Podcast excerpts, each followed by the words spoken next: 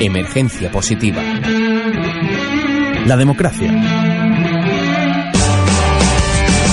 El término democracia proviene de la antigua Grecia y significa el poder del pueblo, aunque el significado del término ha cambiado con el tiempo y la definición moderna ha evolucionado mucho con la sucesiva introducción de sistemas democráticos en muchas naciones y a partir del reconocimiento del sufragio universal y del voto femenino en el siglo XX, la esencia sigue siendo la misma. Hoy día, casi la mitad de los países del mundo tienen gobiernos que pueden calificarse de democráticos. Uniradio con la Carta de los Derechos Humanos Emergentes.